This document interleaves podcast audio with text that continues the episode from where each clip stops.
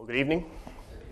It's a joy to be with you all. Please turn in your Bibles to the book of Revelation, Revelation chapter 12. If you don't have a Bible, you can find one in one of the chair pockets before you, and if you're using that Bible, you'll find that on page 1034. Whenever I come back to a second RP, I kind of feel like visiting my parents over the holidays. You're home, but it's not really your home, but it still kind of is your home. And that's how I feel this evening. So I'm very happy and joyful uh, to be with you all here tonight. Uh, with that, please turn your attention to the reading of God's holy, inerrant, inspired, and infallible word. Revelation chapter 12, we'll be looking at the first six verses. This is God's word. And a great sign appeared in heaven a woman clothed with the sun with the moon under her feet, and on her head a crown of twelve stars. She was pregnant and was crying out in birth pains, in the agony of giving birth. And another sign appeared in heaven Behold, a great red dragon, with seven heads and ten horns, and on his head seven diadems. His tail swept down a third of the stars of heaven and cast them to the earth. And the dragon stood before the woman who was about to give birth, so that when she bore her child, he might devour it. She gave birth to a male child, one whom is to rule all the nations with a rod of iron. But her child was caught up to heaven and to his throne. And the woman fled into the wilderness, where she has a place prepared by God, in which she is nourished for 1,260 days. The grass withers and the flower fades, but the word of the Lord remains forever. What is a great privilege that on the first day of the year, we begin this new year, 2023, on the Lord's Day. We begin the new year being able to worship our King, worship our Savior, worship Jesus Christ. One of the things that we like to do in the new year is we like to look forward to the year that is in front of us, and we like to come up with different goals or uh, different things that we would like to accomplish.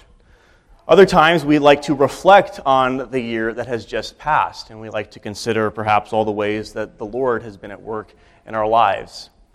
And sometimes we reflect on all the ways in which we see the world, God's creation, grown, and we see all the ways that we struggle. We see concerns before us concerns facing uh, the political sphere, concerns facing economics, concerns in our own lives and in our own churches. And even as we face those concerns and we recognize the legitimacy of them, this text reminds us that Jesus is king and that he rules with a rod of iron.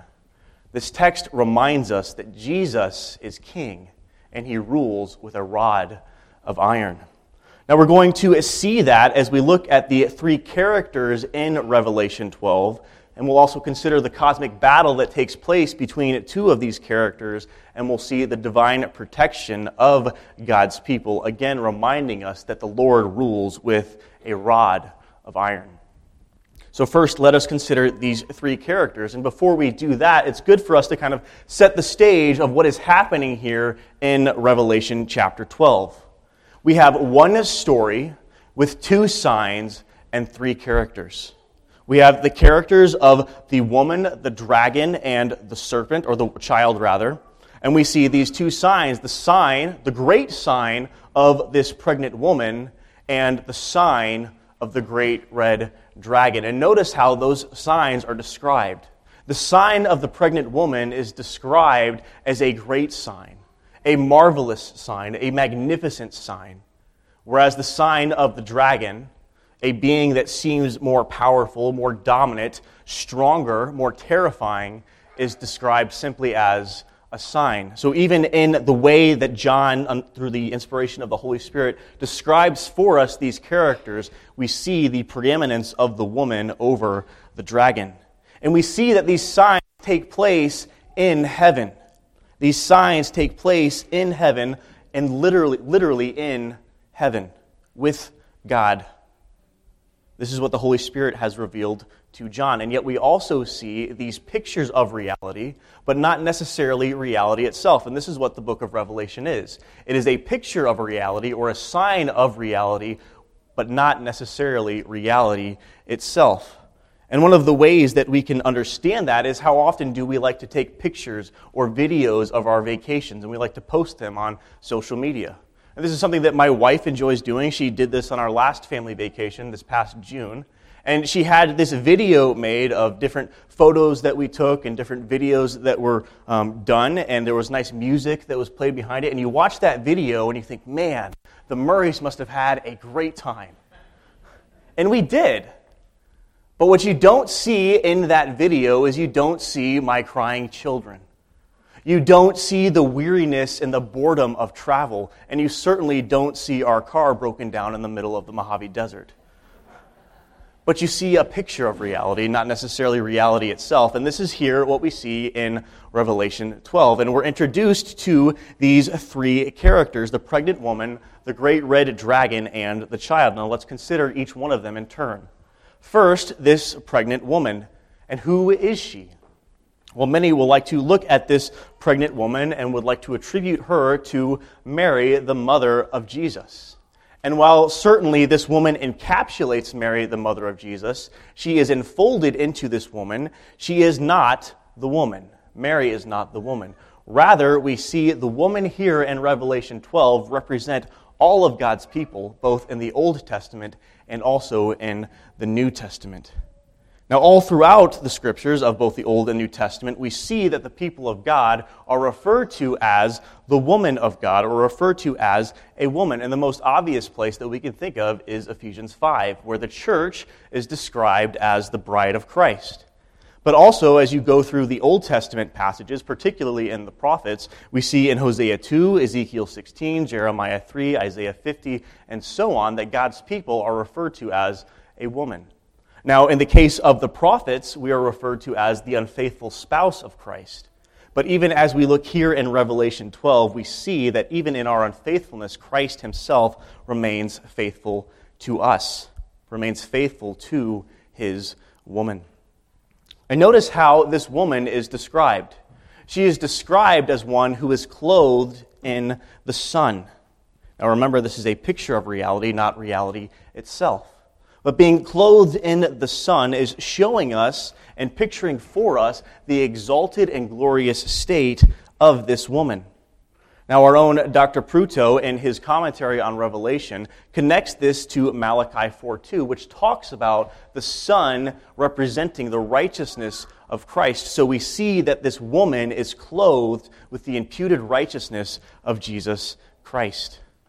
We also see her described as one who has the moon under her feet, indicating that she has a dominion all over creation, that God has given his woman dominion over his created order.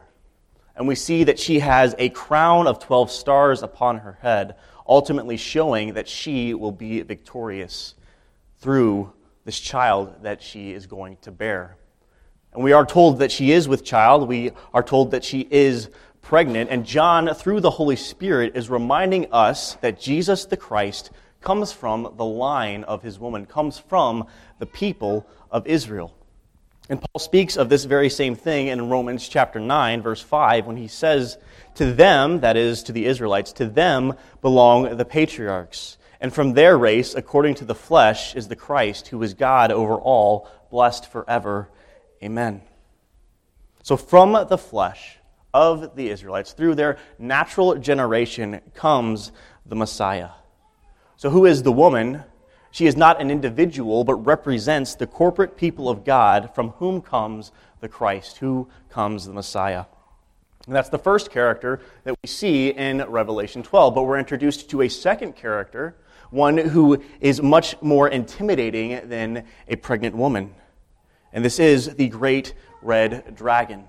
And identifying this great red dragon is much easier to do than identifying the woman because the text tells us who this dragon is. And we see in chapter 12, verse 9 And the great dragon was thrown down, that ancient serpent who is called the devil and Satan, the deceiver of the whole world. So, this dragon is none other than the very, the very same serpent who slithered into the Garden of Eden and caused Adam and Eve, or tempted Adam and Eve, uh, to sin. Now, this dragon is described as one who has seven heads and ten horns and seven diadems or seven crowns. And we can look at these things and, and we can talk about how perhaps maybe some of these horns and some of these heads represent different nations or different time periods. But the whole thrust of the description is to show us the full extent of the wickedness and of the evil of this great red dragon. And the crown, like the crown of the woman, shows some level of authority. But notice that this is not an acquired authority or an acquired power, but rather it is a tethered authority, a tethered power that the Lord allows this great red dragon to have. He's continued to be described as one who has a great tail, who is able to sweep one third of the stars from the heavens. Now, we can read this, and some commentators will tell you that perhaps this is the demonic coup in heaven, where the devil recruits these angels, these fallen angels, to rebel against God. And we see passages like Jude 6, which say, And the angels who did not stay within their own position of authority, but left their proper dwelling place. And so we can pick up on this and say, okay, perhaps here is this coup. Here is the devil leading the rebellion against God. Others might say that the devil here is not necessarily recruiting one third of the angels for his rebellion, but rather, more likely, John is picking up on the themes in Daniel chapter 8. And in Daniel chapter 8, verse 24, we read this His power, that is the great red dragon here, his power shall be great, but not by his own power. And he shall cause fearful destruction, and shall succeed in what he does, and destroy mighty men, the people who are the saints. Now, earlier in this chapter, Daniel chapter 8, the saints are described as stars who are in heaven. So, in this case, it might be that in sweeping one third of the stars from heaven, we see the great deception of this serpent, of this great red dragon. Now, in either case, whichever interpretation you go with, what we see here is that the devil is literally hell bent on destroying God and destroying his people. And ultimately, we see here in Revelation 12 that this great red dragon wants to destroy this child, the pregnant woman's child. And that leads us then to the third character here in the book of Revelation this child. This is a male child, and this male child is Jesus Christ, the Savior of sinners. And he is identified in verse 10. And I heard a loud voice in heaven saying, Now, the salvation and the power and the kingdom of God and the authority of his Christ have come. For the accuser of our brothers has been thrown down, who accuses them day and night before our God. So, after this woman gives birth to this pregnant child, the child is identified as Jesus, the one who has power, the one who brings salvation to sinners, and the one who establishes his kingdom. Furthermore, we see this child described in verse 5 as one who has power to rule the nations with a rod of iron. And as you perhaps know, that John is almost quoting verbatim Psalm 2. And Psalm 2 is an explicit messianic psalm. And it's explicitly about Jesus Christ. And this very same psalm, Psalm 2, in Acts chapter 2, Peter uses it as he's preaching about the identification of who Jesus is.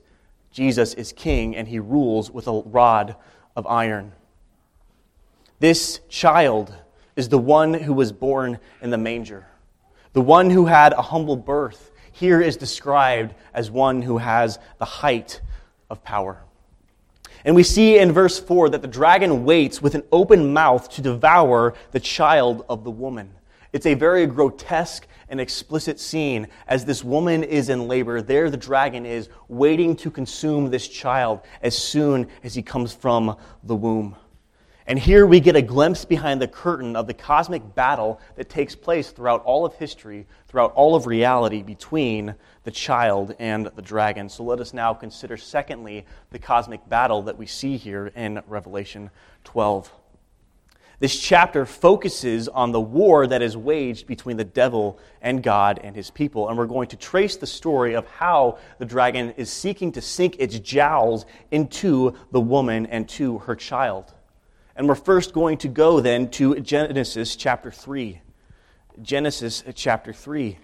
And we'll read in verse 15 how God is, has come into the garden. He's seen Adam and Eve sin. He's cursed the work of man. He's cursed the delivery or the pregnancy of the woman. And now he curses the serpent. And it's interesting to see that God curses the work of the man and of the woman without cursing them themselves, but actually here curses the serpent. And we read in Genesis 3:15 God speaking to this serpent, the great red dragon. I will put enmity between you and the woman, and between your offspring and her offspring. He shall bruise your head, and you shall bruise his heel. Now, notice that all three characters in Revelation 12 are here in Genesis 3. We have the woman, Adam and Eve. We have the great red dragon, the serpent. And we have the child, the promised seed. Genesis 3, the conflict is announced and then Revelation 12, the outcome is fulfilled. But notice the two areas of hope that we see as God curses the serpent in Genesis 3:15. The main one that we all think about, of course, is the crushing of the head of the serpent. But the second promise is the promise that we have hope. And our hope comes from the fact that, yes, we have that promised seed. That is the primary promise. But we also have hope in the promise that there will be conflict between the seed of the woman and between the seed of the serpent. Yes, the people of God, you will face conflict with the serpent, but conflict equals struggle. God does not let us succumb to the devil, but promises we will have conflict, promises we will have suffering, promises that we will have battle, and ultimately promises that we will have victory through this seed through this child. So let's then trace how the Lord accomplishes his victory through this cosmic battle between the child and between this dragon. And you remember, as soon as Adam and Eve sinned and God leveled these curses, he clothes Adam and Eve with this slain animal, and then he sends them out of the garden and he sends them east. And immediately Adam and Eve begin to obey the commands of the Lord to be fruitful and to multiply, and they have these two sons, Cain and Abel. Will the seed come through Cain and Abel? And you remember the story that ultimately Cain murders his brother Abel out of jealousy. And we read that Adam and Eve had another son, a son named Seth, and it is through Seth that the promised Messiah continues. The labor pains of this child continue through the family of Seth. Yet only a few generations later, we see that the world is so corrupt and so wicked that the Lord promises to send us flood and to wipe out all of humanity except for Noah. And who does Noah come from? But from Seth. Noah is a descendant of Seth. Then from Noah, the line continues. And then it continues through his son, Shem. And then after the flood, after the Lord has preserved this family, through Shem then comes Abraham. And Abraham, you remember, is given that great promise the promise of this child, the promise of a land, the promise of blessing. But you remember that there are two great challenges from this promise. The first challenge is that his wife Sarah was barren. She was not able to have children. And yet, the Lord, in his goodness and his providence, opens the womb of this woman who is well past the age of childbirth, and they birth this son, Isaac. And you remember the second challenge. After their son is born, the Lord commands Abraham to kill and sacrifice his son, Isaac. Would God's promises be fulfilled? Would this promised child, Isaac, be killed? And you remember the story, the agonizing, heart wrenching story, as Abraham takes his young child. They go up to the mountain. This child carries the very sticks that were to serve as the pyre which he was to burn on. Abraham is about to slit the throat of his own son, and you remember the voice. The voice telling Abraham to stop. And who did that voice come from? But the angel of the Lord. And who is the angel of the Lord but the pre incarnate Christ? Here we see Jesus safeguarding his own birth. And we see the line continued. And we see Isaac then marries Rebekah. And Rebekah, like her mother in law, was barren. She was unable to uh, bring forth children. Yet the Lord opens her womb, and from forth, you remember, she gives birth to Esau and to Jacob. And we read about the great struggle between these two children, between these two brothers. And we read about how Jacob steals the birthright of Esau and all the drama that in place, or ensues because of that. And you remember later on in life, Jacob and his family run into Esau and his family. And Esau is known as a great man, a strong and powerful man. His family, his people are greater than Jacob, and Jacob fears for his life. He fears that Esau will kill him. But the Lord stays the hand of Esau, and the line continues. Even as the dragon is seeking to consume the child, the Lord preserves this pregnant woman. And we read about how Jacob then has 12 sons. And we read about the favoritism that he has with Joseph and how 10 of the other sons want to kill Joseph, but ultimately send him to slavery. And what does the Lord use Joseph for? But to preserve Egypt, to preserve Jacob and his family, to preserve the surrounding nations from the famine. God's people will not be starved out. The Lord uses Joseph to preserve the line. And we read about Jacob's name being changed to Israel. We read about Israel and his sons moving to Egypt. And we read about another Pharaoh rising in this first Pharaoh's place.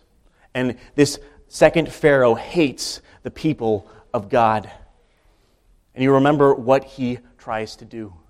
He's fearful, yes, that the people of Israel are a great nation that they are reproducing very quickly, and he fears a rebellion, he fears an uprising, he fears an army, and so he has all the male children killed. That's what he seeks to do. All the male children killed. Do you see the great red dragon working behind the scenes to try and consume this child, the child of the woman? But God's people are spared. God's people are preserved. And he uses Moses as an instrument of redemption to bring God's people out of Egypt and into the promised land. And we read about how God's people go then to conquer the promised land. And who was the leader of God's people then? Yes, it was Joshua. Yes, there are typological things that we can point Joshua and Jesus. But notice, before the eve of the conquering of Jericho, who does Joshua run into? But the angel of the Lord. It is the angel of the Lord, again, who secures the victory for his people. And we see this land conquered. We see the people of Israel possess this promised land, and then we see a monarch rise from them. Yes, Saul, but then primarily David and his family. And we read about the great promise that God gives to David in 2 Samuel 7, promising that from the line of David will be always one who rules and reigns on the throne of Israel. And things went pretty well for David. Things went pretty well for his son Solomon. But the time you get to the grandchild of David, we see the nation split. We see a great civil war rise up, and we see over and over again how the devil seeks to stamp out the child of the woman, and we almost see the people of David annihilated. And you remember the, that God's people were exiled. And there are many things that we could talk about there, but only one will suffice for now. You remember Esther, how the Lord used Esther and Mordecai to preserve his people from whole slaughter, wholesale slaughter from the wicked Mordecai. Now let us move into the scene of Bethlehem. Let us move into the scene of Bethlehem. If you have your Bibles, you can turn with me to Luke chapter 2, where we read about that scene. God has preserved his woman, has preserved this pregnant lady, and now the lady is about to give birth. Listen to God's word from Luke 2, verses 1 through 7. In those days, a decree went out from Caesar Augustus that all the world should be registered. This was the first registration when Quirinius was governor of Syria, and all went to be registered, each to his own town. And Joseph also went up from Galilee, from the town of Nazareth to Judea, to the city of David, which is called Bethlehem, because he was of the house and lineage of David, to be registered with Mary, his betrothed, who was with child. And while they were there, the time came for her to give birth. And she gave birth to her firstborn son and wrapped him in swaddling clothes and laid him in a manger because there was no place for them in the inn. The devil has been on the offensive this whole time, yet, even through his offensive attacks on the woman of God, the Lord still advances. And we see here in Luke 2 what we culturally look at as a peaceful and idyllic scene. But no, this is a scene of war. Notice how Caesar has called all of his people who are under him to register themselves. We see Caesar demonstrating his dominion and his power over the people of God. But we also see in verse 4 Joseph. And who is Joseph related to? But to King D- David. We have two political earthly powers one in strength and one in weakness. But behind the scenes, we have the battle of the dragon and of the child. And we see in verse 7 how the text tells us that there's no room for them in the inn. Now, there are a whole host of words in the Greek language that can refer to ends. You can think of the uh, Samaritan, the Good Samaritan, as he takes this beaten man to an inn. That is an inn. But here, we are not talking about a holiday inn. We're not talking about a Super 8. In here is actually a better translation of it would be a guest house. So we see Joseph and his betrothed, not his wife, his pregnant betrothed, going house to house, seeking a room to stay with their family, but because of the great scandal that has taken place, we see no one is willing to give them a room. Either Mary is a harlot or Joseph and Mary are fornicators. Either way, nobody wants to have anything to do with them. And again, you can see the dragon behind the scenes here. But you continue to read. And we see in verse 8, we won't spend time reading it, but we see in verse 8 the host of angels appearing to the shepherds. Appearing to these men, the Lord uses shepherds to preserve his people. Moses was a shepherd. David was a shepherd, and here the Lord is using these shepherds to be people who are first witnessing the birth of this promised child. And we see in verse 14 where the angels say, Glory to God in the highest on earth, peace among those with whom he is pleased. So we have a sign of peace for those who this child is going to redeem. But this is a battle cry against the dragon and against the demonic forces that are behind the scenes here. So we move then from the scene in Bethlehem to the scene of the cross. You remember as Jesus was born, the dragon's mouth was not closed. It remained open, seeking to devour this child. And we, all we have to do is think about the wise men. Remember, they're coming from the east. And don't miss the significance of that direction. Where did God send Adam and Eve out of his presence? East. And as Cain murdered his brother, and God sent Cain further away from his presence, where did he go? But east.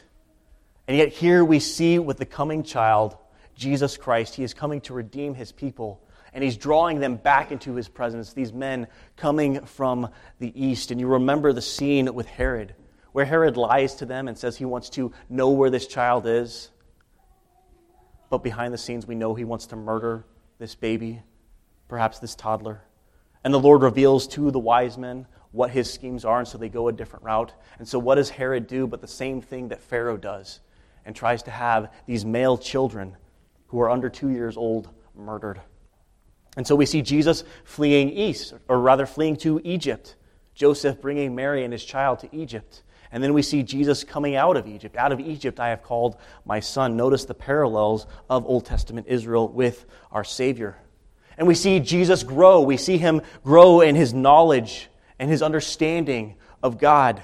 And we see Jesus baptized in Luke chapter 3. And then after his baptism, the Holy Spirit drives Jesus, sends Jesus out into the wilderness. And who does he encounter there? But the great red dragon. Again, another battle scene.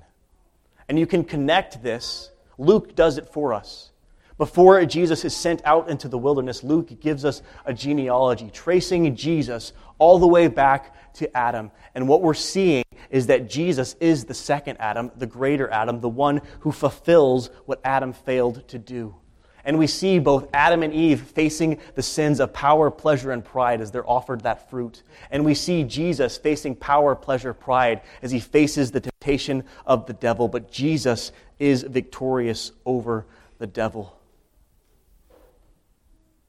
But in the ministry of Jesus, we ultimately see where the jowls of the dragon sink their teeth into the heel of this child, and we see it on the cross. We see it on the cross.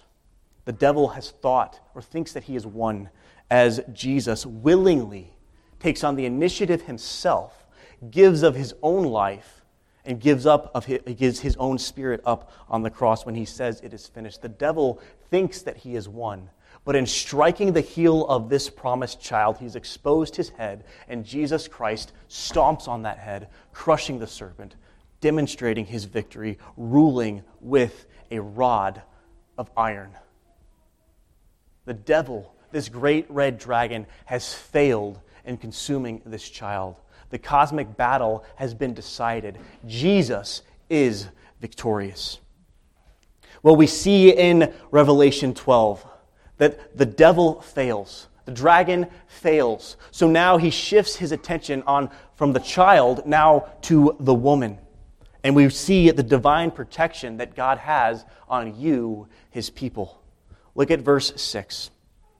And the woman fled into the wilderness, where she has a place prepared by God, in which she is to be nourished for 1,260 days.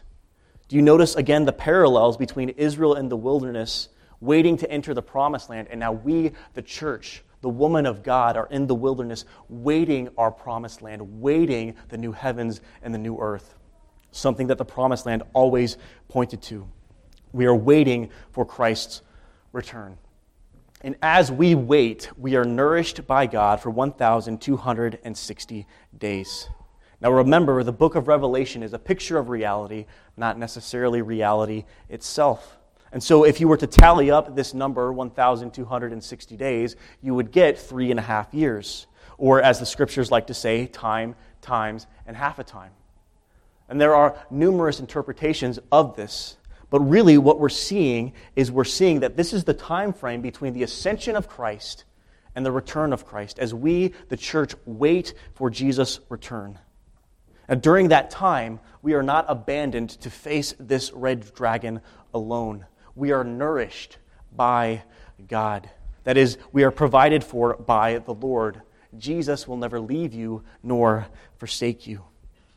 And we see here, not in verse 6, but in verse 14 of this same chapter, what the devil is doing. Where the text tells us, But the woman was given two wings by the great eagle so that she might fly from the serpent into the wilderness. And then before that, in verse 13, we see that the dragon shifts his attention to the woman. The dragon has failed to devour the child, so he turns to us. He has failed to conquer Jesus, so he turns and he brings his attention to the persecution of the church of Jesus Christ. But even as we are waiting in this symbolic period of 1,260 days, the Lord does not leave us. And we could go through the book of Revelation and we could see that. But for time's sake, I just want to point your attention to Matthew 16, verse 18, a familiar text to all of us where Jesus says, I will build my church, and the gates of hell will not prevail against it. Jesus is expanding his kingdom. And notice, notice these gates. Gates are not an offensive tool. Gates are a defensive measure. And here we have Jesus saying that the gates of hell will be kicked off of its hinges by his church, by his people. The church of Jesus Christ, through the power of Jesus Christ, advances because of Jesus Christ. So what? What's the application? What's our theological whoop de doo of this passage? The application comes again from verse 5 that Jesus rules with a rod of iron. Jesus is king. Now, we just participated as, as a culture celebrating the incarnation and the birth of Jesus last week. And it's good for us to give gifts to one another. It's fun to decorate our homes with the tree and with the lights and with other things that are associated with Christmas. But the story of Jesus' birth is so much more than that. And there's a carol, it's one of my favorites, Away in a Manger. And it has a line in that carol where it says, Jesus, no crying he makes. Perhaps you know it. But it's not exactly right. Remember, who is Jesus? Jesus is God. Jesus is man, fully God, fully man. And Jesus, the baby Jesus, acted like a man. So when baby Jesus was tired, perhaps he cried. When baby Jesus was hungry, perhaps he cried. Or when baby Jesus had a dirty diaper, perhaps he cried. Again, showing that he identifies with his creation, with his people. The story of Jesus' birth is the story of him conquering the dragon and redeeming his people. Jesus is your king. Now, either he is your Redeemer King, or as verse 5 says, your conquering King. And think about the book of Philippians, Philippians chapter 2, where we read about the humiliation of Christ, and then we read about the exaltation of Christ, and we read those great words that every knee will bow and tongue confess that Jesus is Lord. And we have the opportunity to do that either as his redeemed people or his conquered enemy. One way or another, we will all make that confession. Whether it's the confession, Jesus, you are Lord, with thankfulness and with gratitude, or with Jesus, the one who rules with a rod of iron, ripping that confession out of your throat. Jesus is King. Jesus rules with a rod of iron. Let's pray.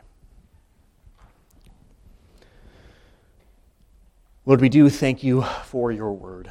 We thank you for the truth that you have given to us. We thank you that you have revealed yourself to us in your word. We thank you that you are victorious over the great red dragon. We thank you that you are a God who nourishes us as we anticipate your return. Lord, we do pray that you would come quickly. Amen.